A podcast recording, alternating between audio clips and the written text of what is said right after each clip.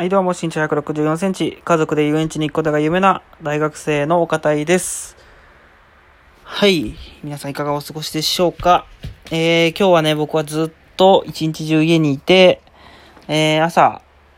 授業を一つ受けて、で、その後もうレポートを書いたりとか、あとは、聞かないとってやつ、バラエティ番組昔やってたやつを YouTube でね、見てましたね。最近、そういう系にハマってます。はい。まあ、今日は何喋りたいかっていうと、半沢直樹シーズン2ですね。次で4話目ですけど、9日で。いや、めちゃめちゃ好きで、最近ね、一期も見直したんですけど、やっぱ、半沢直樹のここがいいなっていうとこ、3つ挙げてみたんで、今日はそれについて語ろうかなと思います。お願いします。はい。どうですか？見てる人も多分多いんじゃないかなと思うんですけど、2期もね、まだ3話目ですけど、もうバチバチに視聴率も良くて、東京03のね、角田の演技もすごいとか、なんか言われたりしてるみたいですけど、まあね、それも含めてですけど、やっぱりね、半沢直樹役のね、坂井雅人さんの演技がやっぱいいなっていうところがあるんですけど、まあ、半沢直樹という役ですよね、の、どこがいいかっていうところで考えてみたんですけど、まあ、3つあって、1つ目が、こう、筋を通す精神。で、これはもう結構ほんと1話目からずっとなんですけど、まあ、やられたやり返す、倍返しだっていうね、名言にもあったように、あとは、なんかその、あれですよね、半沢直樹の、お父さんが、今のね、半沢直樹が勤めてる東京中央銀行の、その前のね、銀行に、なんか、金を返してもらえずに、こう、自殺に追い込まれたっていうね。で、あえてそこに、入って、入社して、そこで、お父さんの仇を取るというか、そういう感じだと思うんですけど、で、今に至ると。で、なんかそういう自分の、やりたいやり返す倍返しだったりとか、そういう、何のために自分はここにいるのかっていうところを、本当にこの、揺るぎなく持っていて、で、なんかすごいこの筋っていうのをね、なんか、大事にしてるんだなっていう場面が本当にいくつも見られるので、いや、それはすごいこう大事なことだなって思うんですよ。言ったことを自分の中でちゃんと実行まで移すとか、それってなかなかね、普段の生活の中でもやれてないのかななんて思うんですよ。例えば、英語勉強とか、で、英語喋れるようになりたいなと思って、この英語勉強頑張ってやろうって思うって計画も立てたりするんですけど、結局ね、なんか英語勉強し始めたらなんか結構三日坊主で終わっちゃったりとかして、こうなかなかね、自分の中にこれやろうって決めて、それに向かってこう突き進んでいけるまっすぐさみたいなところはね、なかなか身につけられないんですけど、それを仕事でね、実践できてる半沢直樹ってやっぱかっこいいなって思いますよね。だから僕もこう、普段の生活からね、もうちょいこの筋の通った生活、精神っていうのをこう学んでいけたらいいなって思います。それが一つ目。で、二つ目が、ちゃんとお礼と謝罪ができる。まあ、ありがとう、ごめんねが言えるということですよね。まあ、部下に対しては結構このありがとうございますとか、一期の時とかもこの、なんとかネジ工場とかで、人に協力してもらって、みたいな感じのことがあったんで、そういう時にちゃんとありがとうございましたって言ってる場面とか。で、東京セントラルだったかな？江ノ島ホテルか。江ノ島ホテルの時にも、その社長に対して、ちゃんと、なんか、謝罪をできたりとか。そういうふうに、やっぱお礼と謝罪がちゃんとできるっていうところって、やっぱり意外とね、面と向かって、さらっとごめんねとか、ありがとうとか言うのはできると思うんですけど、まだ、ちゃんとそこも筋を通すと似てるんですけど、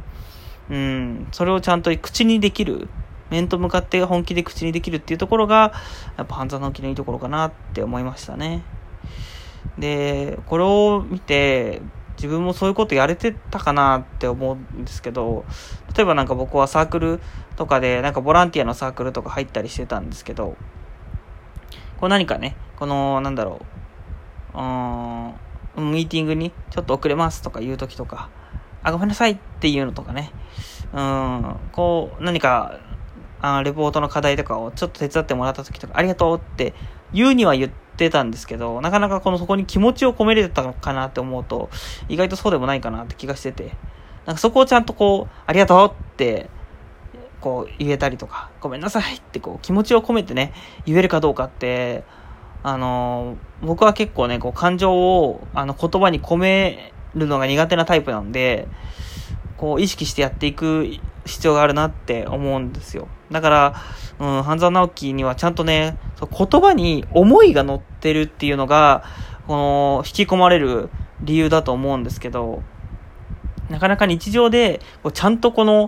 葉に気持ちを乗せて、乗っけて、ガーって伝えることってあんまりないじゃないですか。口だけに言ってるだけみたいな感じになっちゃってるみたいなことが多いかなと思うんですけど、僕もなんかバイトをしてて、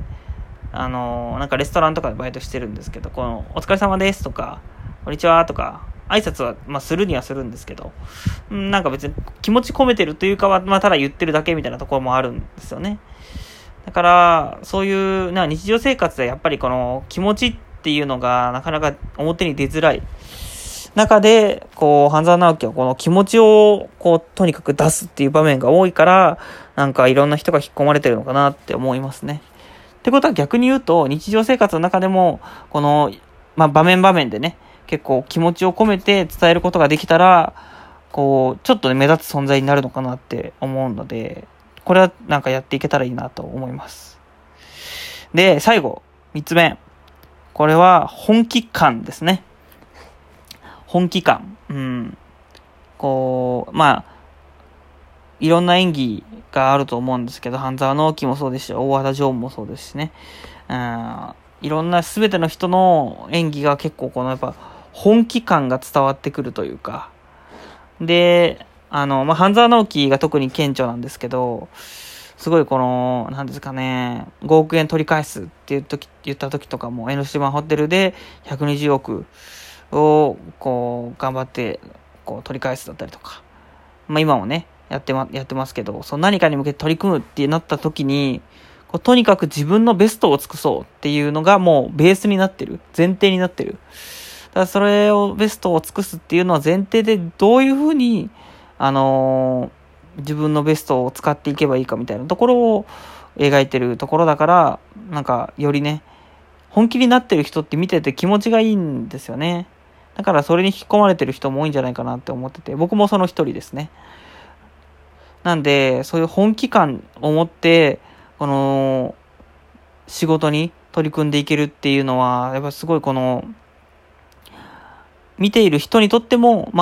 自分自身にとってもいいことだらけなんだなっていうのは見てて思いますし、なんかそれで、周りの人が気づいたらついてきてるみたいなこともあると思うんですよ。実際半沢直樹そうですし、あれは、ドラマなんでフィクションですけど、でもそこの、本気を出して自分のやるべきことに向かっていってれば、結構周りの人もね、それに感化されてついてくるみたいなことあると思うんですよ、実際に。僕も結構中学かな、中学の時に陸上部で部長をやってたことがあったんですけど、その時は本当に自分のやってる競技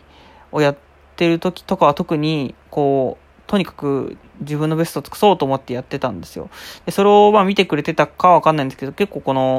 周りからの信頼っていうのを得ることができて、で特にあれしてこうしてっていう指示を出してるわけではないんですけど、今日はなんか強いメッセージね、だけど行くよとか言ったりとか、挨拶しましょうとか言う時には結構ちゃんとね、みんながなんか指示に従ってくれてやってくれてるなっていうことがあったので、そう思うとやっぱり自分の本気にやるべきことに本気で取り組んでいるかどうかっていうのは意外と周りの人は見てて、でそれは気づかないうちにその周りの人も自分もこう引きつけて、こう自分もこうパフォーマンス上げていけるっていうような相乗効果を出せるいいことなのかなって思うのでね。今僕はね、結構その就活が終わって、で授業ももう終わって夏休みに入るので、何に本気になっていこうかってところなんですけど、この来年から社会人になる予定なので、それに向けて、本気でね、遊園地に行くと、家族で。その目標を叶えるために、理想的なお父さんになるために、それに向けての、本気になれることをね、頑張って探していって、本気になってやっていきたいなと思います。はい、そういうね、自分の人生にもすごい役立つようなことを教えてくれる半沢直樹、いや、めちゃめちゃ面白いので、これからもちょっと見続けていきたいなと思います。ということで、今日は、半沢直樹がとにかく面白いということでしたね。はい。ということで、また次回の更新をお楽しみに。最後まで聞いてくれてありがとうございます。さようなら。